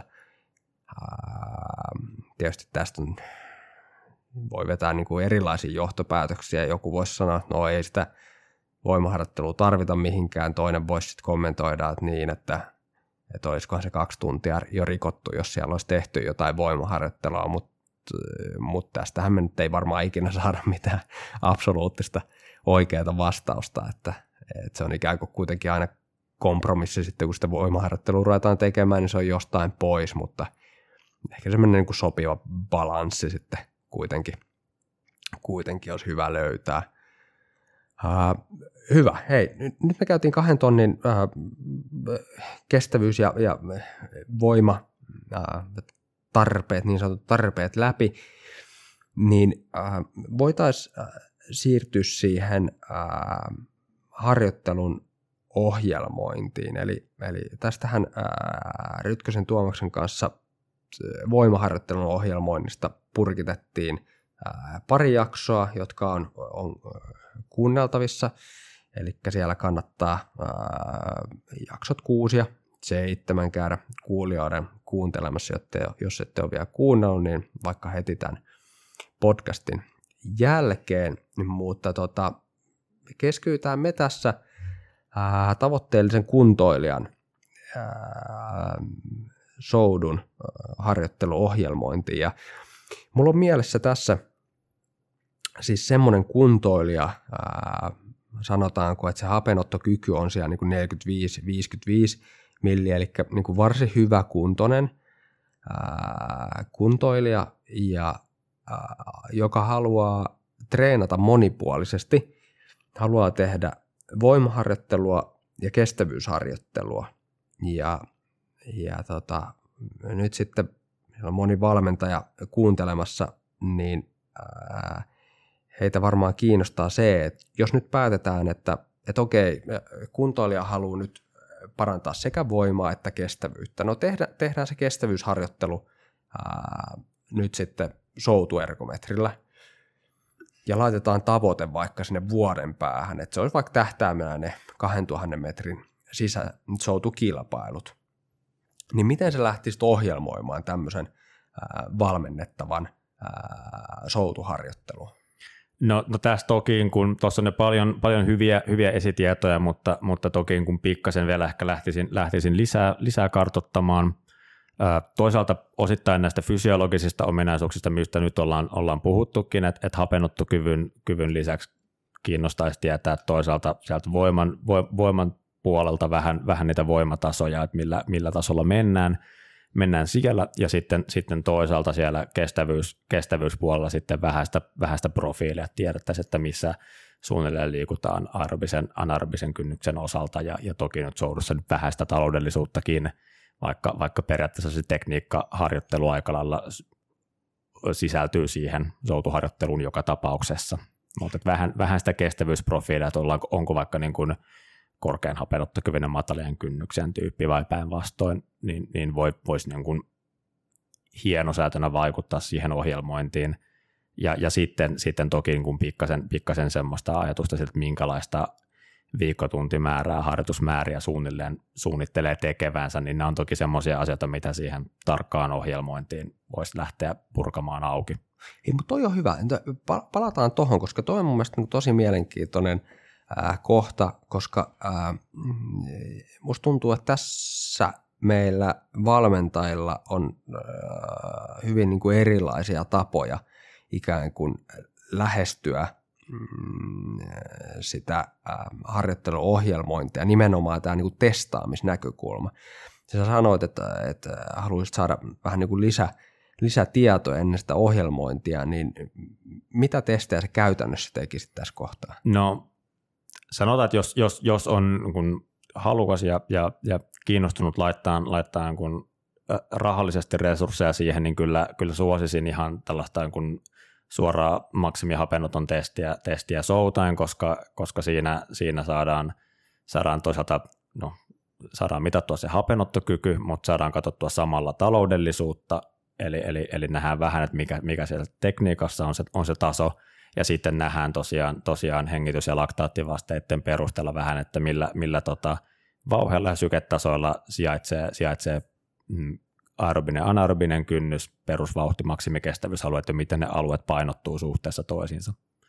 Monella toki tämmöinen kattava, kattava labratestaus ei, ei välttämättä ole joko niin kuin sijainnin osalta tai sitten, tai sitten rahallisesti välttämättä mahdollista tai ei, ei, ei siihen halua heti satsata, niin, niin, niin silloin, silloin toinen, toinen hyvä tapa lähteä purkamaan sitä fysiologista profiilia auki on se, että, että valitsee vähän eri kestoisia kestoisia, ajallisesti eri kestoisia suorituksia ja, ja katsoo niistä, niistä sitten tavallaan pyrkii rakentamaan tehoaikaprofiilin. Eli, eli katsoo, vaikka 500 metrin maksimituloksen soutaen kahden tonnin ja vaikka viien tonnin. Ja niistä kun on tiedossa suoritukseen kulunut aika ja, ja, ja, ja se keskivauhti, niin se keskivauhti on, pystytään suoraan muuttamaan, että mikä sen suorituksen keskiteho on silloin ollut – niin pystytään rakentamaan tavallaan semmoinen, semmoinen kun käyrä sen tota, suorituksen tehon ja ajallisen keston välillä. Ja näistä pystytään varsinkin sitä niin kuin kovatehoisen suorituskyvyn tota, skaalaa hyvin hahmottamaan, eli pystytään laskemaan tämmöinen kun, ei, ei sama kuin anaerobinen kapasiteetti, mutta sitä vastaava, vastaava tota, suure, eli, eli W-heittomerkki, ja sitten pystytään laskemaan kriittinen teho, eli, eli käytännössä niin kun on, on lähellä niin kun sama asia kuin anaerobinen kynnysteho. Täällä, tämän tyyppisessä testauksessa ja kenttätestauksessa jää toki selvittämättä ja vaikeinta, vaikeinta on selvittää ilman niin kuin muita fysiologisia mittareita niin aerobisen kynnyksen eli sen peruskestävyysalueen harjoittelun yläraja minkä toisaalta itse on, itse on hyvin halukas selvittämään sen takia, että lähtökohtaisesti ohjelmoisin noin 80 prosenttia harjoittelusta sinne peruskestävyysalueelle kestävyysharjoittelusta, niin jos, jos ei ole tiedossa, että millä intensiteetillä se 80 prosenttia pitäisi tehdä, niin, niin siinä on varaa isoihin virheisiin. Niin, tämä on mielenkiintoinen tämä ää, peruskestävyys ja ää, korkeaintensiteettisemmän harjoittelun suhde, ää, kun perehdyin siihen lajianalyysiin, niin äh, ne suhteet vaihteli siinä 75-95 prosenttia äh, niin kuin PK-alueella, sanotaan alle kahden millimoolin laktaateilla ja sitten se niin kuin 25-5 äh, prosenttia sitten kovemmilla tehoilla. Ja nyt puhutaan ihan niin kuin huipputason soutajista ja 2000, nimenomaan 2000 metrin olympiasoutaista. Sitten taas, jos me puhutaan tavallisesta kuntoilijasta, niin ne menee usein toiste päin. Et siellä on sitten niin kuin, siellä on sitten sitä hiittiharjoittelua se 75 prosenttia ja PK-harjoittelua 25 prosenttia. Eikä tässäkään, niin kuin, tietysti mä, mä ymmärrän sen, että jos – on ikään kuin, niin kuin viikossa se yksi tai kaksi kertaa, jolloin vetää sitä treeniä niin, ja, ja aikaa on se parikymmentä minuuttia, niin ei välttämättä ole niin mielekästä vetää sitä sitten PK-sykkeellä sitten soutu treeniä, mutta ehkä sitä PK-treeniä voisi sitten saada niin kuin siihen muuhun elämään ikään kuin tukemaan sitten sitä kovempi tehosta ää, soutu, soutuharjoittelua. Mutta mut toi oli hyvä, hyvä pointti toi, toi tota, ää, niin PK-harjoittelun ää, tarve. Mutta mut tota, hyvä, hei mennään eteenpäin tuossa ohjelmoinnissa. Niin jos mietitään taas, että se on niin 2000 metrin kisat olisi vuoden päästä, niin, niin äh, kuinka pitkiä tuommoisia mesosyklejä sä, sä siihen, siihen niin kuin suunnittelisit ja, ja vähän sitä niin kuin sisältöä siellä?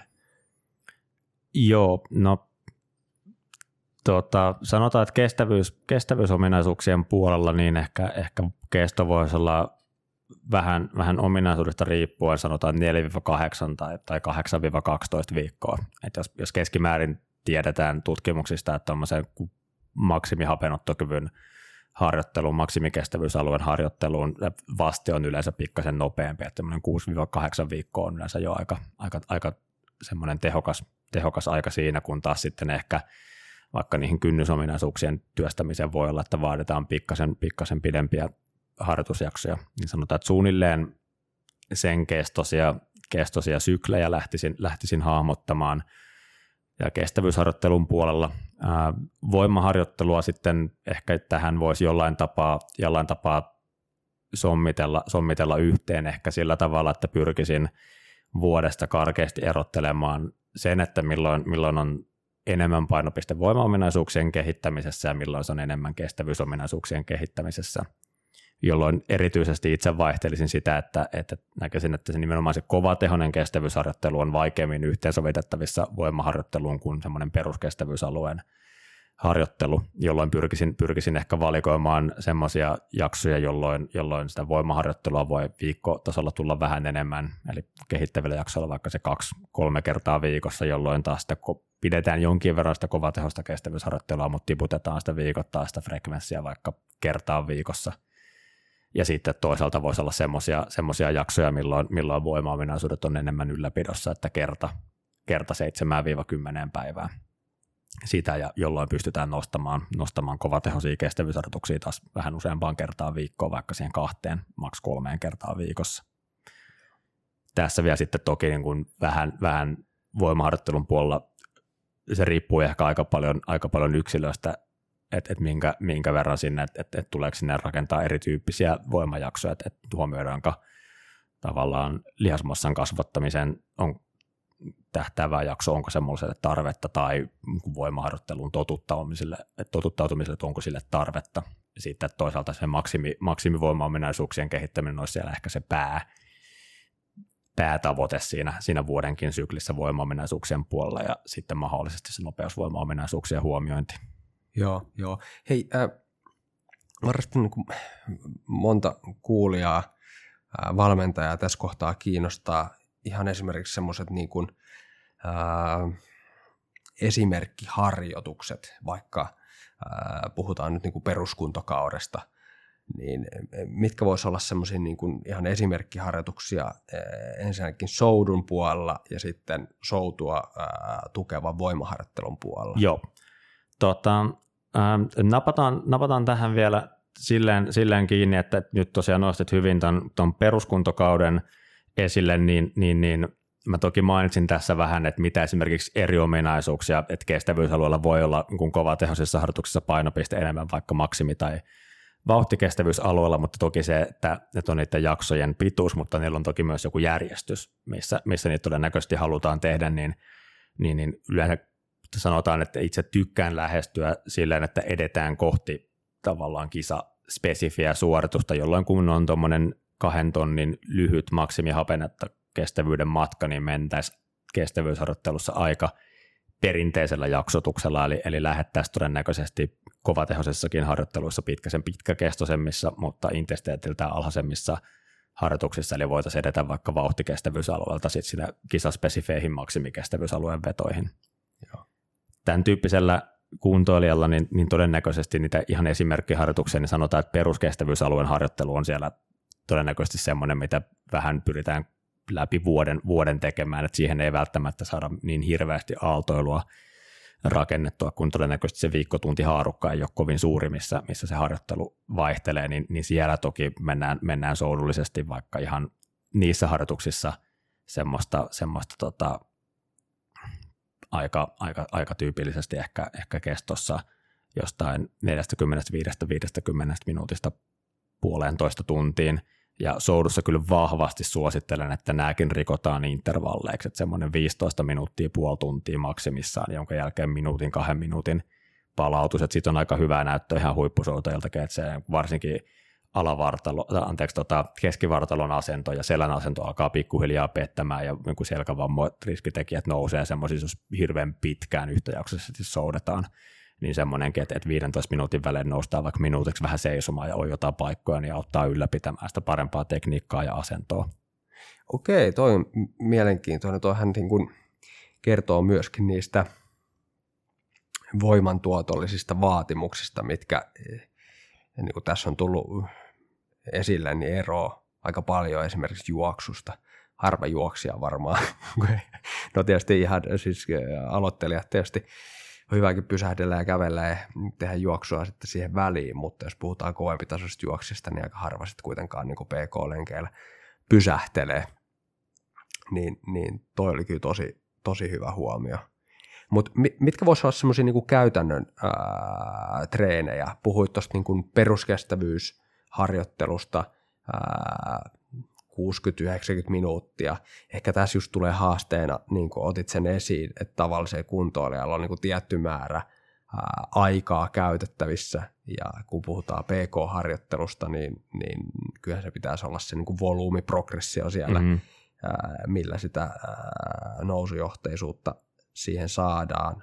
Jos siihen ei ole mahdollisuutta, niin ehkä sitten harjoittelun frekvenssiä kasvattamalla, mutta siihenkään ei välttämättä ole mahdollisuutta – mutta sitten sit me voidaan ottaa mukaan niitä vauhtikestävyys- ja maksimikestävyysharjoituksia, niin, niin mitkä voisivat olla sellaisia esimerkkiharjoituksia ää, eri harjoitusjaksoilla? Joo. No tota, sanotaan, että vauhti, vauhtikestävyysalueella, niin, niin, niin tosiaan vauhtikestävyysalueen harjoitukseen ehkä ohjelmoisin ohjelmaan ennen kuin kun siirrytään maksimikestävyysalueen alueen harjoituksiin ja niissä sanotaan, että, että tota, rikkoisin vedot semmoisiin noin 5-10 minuutin intervalleihin, missä, missä pyritään, pyritään tahdillisesti soutamaan jossain 22 ja 26 vetoa per minuutti väliltä.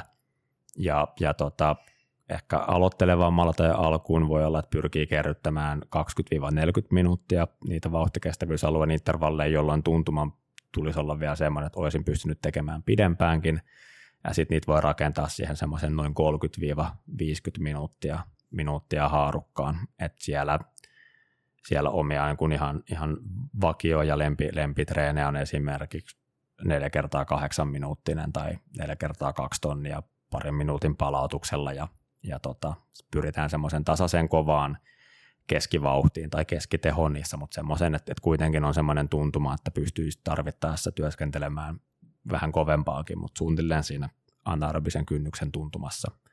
Ja siellä, siellä itse suosin ehkä semmoisella, jos on, jos on alkuun tulee, tulee lajin pariin, ne on ehkä voi olla jyrkempääkin se kehityskäyrä, niin voi vaikka ihan viikosta toiseen pyrkiä ottamaan vähän lisää tai vähän kovempia vauhteja ja pyrkii kovempaan keskivauhtiin aina harjoituksesta toiseen. Että lähtee vaikka liikkeelle sillä, että, että lähtee semmoisella vauhilla, minkä ekassa kasiminuuttisessa hallitsee hyvin, pikkasen lisää vauhtia ja sitten, sitten katsoo sen harjoituksen jälkeen, että mikä oli sen koko harjoituksen keskivauhti.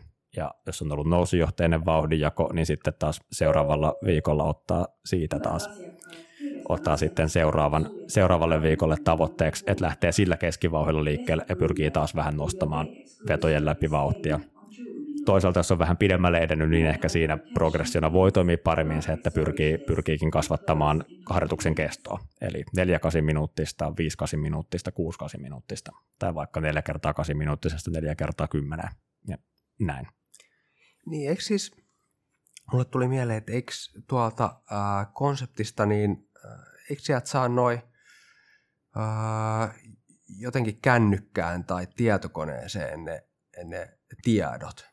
Joo, että konseptilla on, ja niiden itse asiassa ihan Concept 2 nettisivuiltakin concept2.com, niin löytyy, löytyy tota, linkit niiden applikaatioihin, mutta käytännössä on semmoinen, minkä pystyy, pystyy yhdistämään siihen tota, Ergon, Ergon monitori, joka sitten tallentaa ja vie sinne, sen saa esimerkiksi konseptin omaan logikirjaan, mutta pystyy viemään myös ulkoisiin palveluihin, vaikka, vaikka Stravaan, niin näkee, että mitkä on ollut sen keskivauhti, keskiteho ja kestot vaikka niissä intervalleissa, niin siinä on, niin on helppo pitää kirjaa niistä. niistä. Joo, se kuulostaa kyllä tosi kätevältä, että siellä ei tarvitse olla niin kuin kännykkä tai vihko kädessä sit koko ajan olla, olla kirjaamassa niitä vauhteja, vaan että niitä pystyy sitten katsoa jälkikäteen siellä kätevästi tota, treenin jälkeen. Uh, hyvä. Hei, jos mennään sitten, puhutaan vaikka, että olisi helmikuussa ää, ne sisäsoudun kisat ja, ja mennään sitten lähemmäksi ää, sitä kilpailuun valmistavaa ää, kautta, niin, niin mitä siellä niin kilpailuun valmistavaa kaudella, minkä tyyppi siinä harjoitukset siellä? No, no sieltä, sieltä ehkä tosiaan lähtisin, lähtisin tavallaan nostamaan asteittain, asteittain harjoitusten intensiteettiä ja, ja tota, samalla vetojen, vetojen kesto, kesto lyhenee. Et ensin, ehkä, ensin ehkä siirryttäisiin semmoisiin sanotaan 3-5 minuuttia kestäviin vetoihin, missä palautellaan ehkä noin välissä noin puolet vedon kestosta. Pyritään soutamaan maksimikestävyysalueella, mutta, mutta ehkä semmoisella vauhilla, mitä pystyy soutamaan 20 minuuttia, eli vaikka se noin viiden tonnin vauhilla – ja, ja intervalleja sitten sieltä vartista, vartista puoleen tuntia, että vaikka neljä kertaa viisi minuuttia, minkä pyrkii kasvattaa kuusi kertaa viisi minuuttiseksi. Siitä sitten taas ehkä intensiivisempiin harjoituksiin ja sinne edettäisiin ihan kisavauhtisiin harjoituksiin, joissa itse tykkään karkeasti jaotella harjoitukset semmoisiin, missä tavoitellaan sekä korkeata hapenkulutuksen että laktaattipitoisuuden tasoa, että sitten semmoisia, missä pyritään menemään korkealla hapenkulutuksen tasolla, mutta vähän alhaisemmilla laktaattipitoisuuksilla. Käytännössä tämä tarkoittaa sitä, että molemmissa tähdätään kisavauhtiin, mutta, mutta säätämällä vetojen ja palautusten kestoa muokataan vähän sitä fysiologiaa niissä vedoissa. Esimerkki tämmöisestä korkeasta hapenkulutuksen ja laktaattipitoisuuden harjoituksesta olisi vaikka 6 kertaa 500 metriä eli semmoinen minuutin, kahden minuutin veto, ja jossa palautus voi olla suunnilleen yhtä pitkä tai jopa vähän pidempi kuin se veto. Ja niissä odotetaan suunnilleen kisavauhtia, nousee todennäköisesti suht korkealle laktaattipitoisuudetkin siinä treenissä. Toisaalta sitten, sitten voi lähestyä tämmöisillä niin kuin mikrointervalleilla, eli, eli, eli itse tykkään paljon hyödyntää 40 sekunnin vetoja 20 sekunnin palautuksilla, ja niissä semmoisia 8-10 toistoa niitä sarjojen välissä kolmesta viiteen minuuttia palauttelua ja 2-4 sarjaa niitä. Nämä molemmat voisi ottaa samalla teholla läpi, mutta kun se vetojen kesto tippuu, tippuu siinä selvästi, niin siinä ei kerätä tuottamaan niin paljon laktaattia. Ja, ja käytännössä, käytännössä niin kun jäädään, jäädään selvästi alhaisempiin lukemiin näissä 40-20 tyyppisissä vedoissa laktaatin osalta, mutta hapenkulutuksen osalta ollaan kuitenkin hyvin siinä maksimin tasolla. Okei, okay, joo, loistavaa. Tota, um, hei, äh, käsikädessä tietysti sen soutuharjoittelun kanssa niin kulkee se voimaharjoittelu, no miten se voimaharjoittelu, puhuit aikaisemmin, että se painottuu hyvin paljon sinne niin kuin maksimivoimaharjoittelun puolelle, mutta miten sitten puhutaan kilpailuun valmistoista kaudesta, niin, niin muuttuuko se enemmän nopeusvoima tyyppisemmäksi vai onko se edelleen niin kuin hyvin niin kuin maksimivoima painotteista? No No itse itse asiassa en ole, en ole yleensä edes ihan hirveän paljon, paljon tota, muokannut nopeus voima, voimatyyppiseksi, ehkä johtuen vähän siitä, millaisia valmennettavia itsellä on, että aika paljon kyllä pitäydytty siinä maksimivoimassa, että ehkä silleen, että viikkoa muutama ennen on, on, sitten, on sitten vähän tota selvästi tiputeltu, tiputeltu painoja, mutta vähän tavallaan niin pyritty ehkä enemmän, a, että ne harjoitukset olisivat vähemmän kuormittavia, mutta samalla tullut enemmän, enemmän ehkä sitten nopeutta, nopeutta niihin. Ja tässä toki semmoinen pointti, että riippumatta siitä, onko kyseessä maksimi- vai nopeusvoimaharjoitus, niin pyydän kyllä aina, että pyritään tuottamaan se voima mahdollisimman nopeasti niissä. Eli pyritään, vaikka niin kun on maksimikyykky ja se on hidas nosto, niin se pyritään nostamaan niin nopeasti kuin pystytään. Eli, eli sillä tavalla niin vaikuttamaan siihen, että kuitenkin rekrytoitaisiin mahdollisimman tehokkaasti lihassoluja siellä harjoituksissa. Niin, mun mielestä oli tosi hyvä pointti monesti ainakin omilla valmennettavilla. On huomannut sen, että, että kun on nopeusvoimaharjoitus, niin joo, silloin kun painoetaan sitä nopeutta, suorituksen nopeutta, niin silloin se suoritus, no se monesti on nopea, mutta sitten kun on maksimivoimaharjoitus, niin, niin tota, ää, jotenkin se on vähän sillä että no nyt kun mulla on tässä tätä rautaa riittävästi, niin ei mun oikein tarvittaisi, kunhan mä saan tämän ylös. Mutta esimerkiksi jos puhutaan jostain lähestymissarjoista tai muista, niin, niin tota, nehän on niin kuin erinomaisia paikkoja sitten nimenomaan kehittää sitä nopeusvoimaa.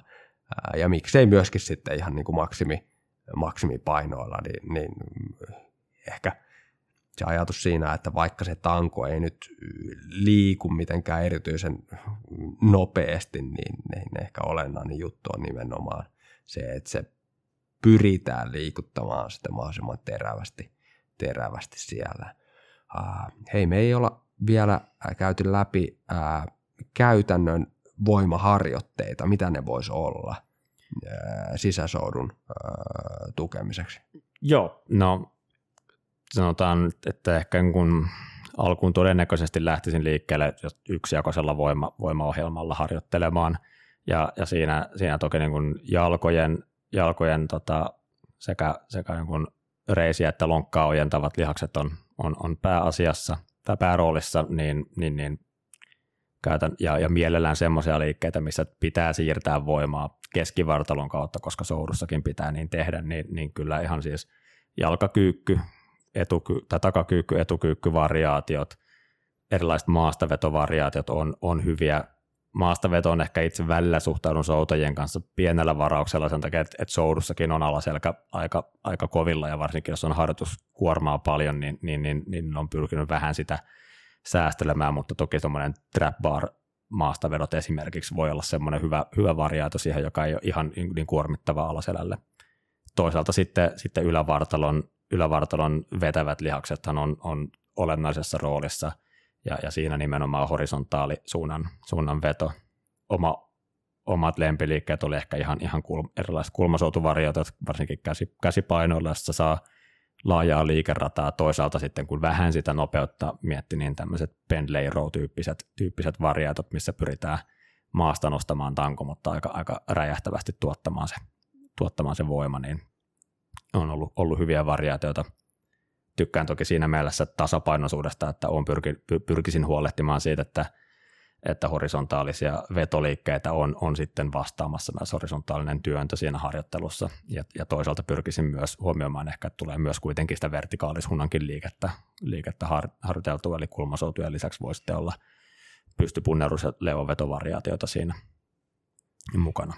Joo, niin tässä on aikaisempienkin vieraiden kanssa puhuttu siitä, että toisaalta sen tässä kohtaa sen lajin oheisharjoittelun, mitä tämä voimaharjoittelu nyt sisäsuorulle tässä kohtaa on, niin tavoitteena on kehittää niitä lajissa vaadittavia lihaksia, mutta sitten toisaalta taas niin, niin mm, kyllähän se voimaharjoittelulla niin pitää olla myöskin semmoinen niin tasapainottava ää, elementti ja ehkä soutu on siitä poikkeuksellinen laji, että siinä niin kuin ei tapahdu ollenkaan semmoista niin kuin työntävää horisontaalista ää, työtä, niin, niin siinä kohtaa ehkä myöskin nämä tämmöiset erilaiset punnerusvariaatiot niin, niin tulee hyvin ää, kyseeseen. Hei, loistavaa. Siis mehän voitaisiin nyt jauhaa tästä tuntikausia, mutta, mutta tota, mm, nyt tulee aika täyteen. Ää, tämä on ollut ihan loistava. Siis ää, jotenkin mulla oli semmoinen perstuntuma, että et, et tämmöisellä niin kuin, ää, hieman syvemmälle ää, soudun fysiologiaan pureutuvalle ää, jaksolle oli tarvetta ja, ja tästä varmasti moni kuulija tavoitteellinen kuntoilija tai sitten valmentaa fysioterapeutti muu, niin saa omaan työhönsä monia hyviä hyödyllisiä juttuja ja, ja tästä riittää siis ää, kuunneltavaa monelle kerralle ja, ja tota, ää, ehkä tästä saadaan niin kuin kaikista toivottominkin tapaus, eli podcastin isäntäkin saada, saadaan sitten vähän parempaa, parempaa soutu kuntoon näillä opeilla mahdollisesti. Tota, hei, ää, miten sun saa yhteyttä, jos sisäsouduharjoittelu ää, kiinnostaa? Hel- helpoiten sähköpostitse eli elias.lehtonen at hula.fi. Ja sitten hulalta saa tietysti myös kuntotestit ja muut Kyllä. varmasti, mistä ollaan tässä puhuttu, niin, niin vahvasti suosittelen ää, kyllä kaikkia hulan palveluja, jos me puhutaan tämmöistä niin kuin, suomalaista klassisesta liikuntafysiologisesta osaamisesta, niin, niin kyllähän Helsingin urheilulääkäriasema on aivan ykköspaikka, eli menkää ihmiset sinne testeihin, jos yhtään miellyttää oma kestävyyskunto ja, ja sieltä sitten Eliaksen valmennukseen, niin, niin tota, ää, pääsee sekä eh, podcastin isäntä että kuulijat sitten erinomaiseen soutukuntoon. Hei, kiitos Elias. Ja, kiitos oli, itsellesi, oli erittäin hauska jutella.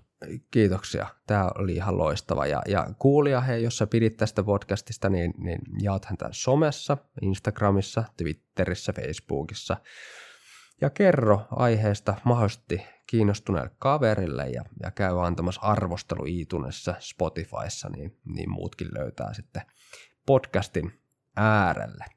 Se, ja, ja se tietysti sitten auttaa myös meitä, tutkijoita, saamaan lisää rahoitusta tutkimuksiin jatkossa, kun, kun sä käyt jakamassa näitä meidän jaksoja, niin, niin saadaan myöskin tutkimuksille näkyvyyttä.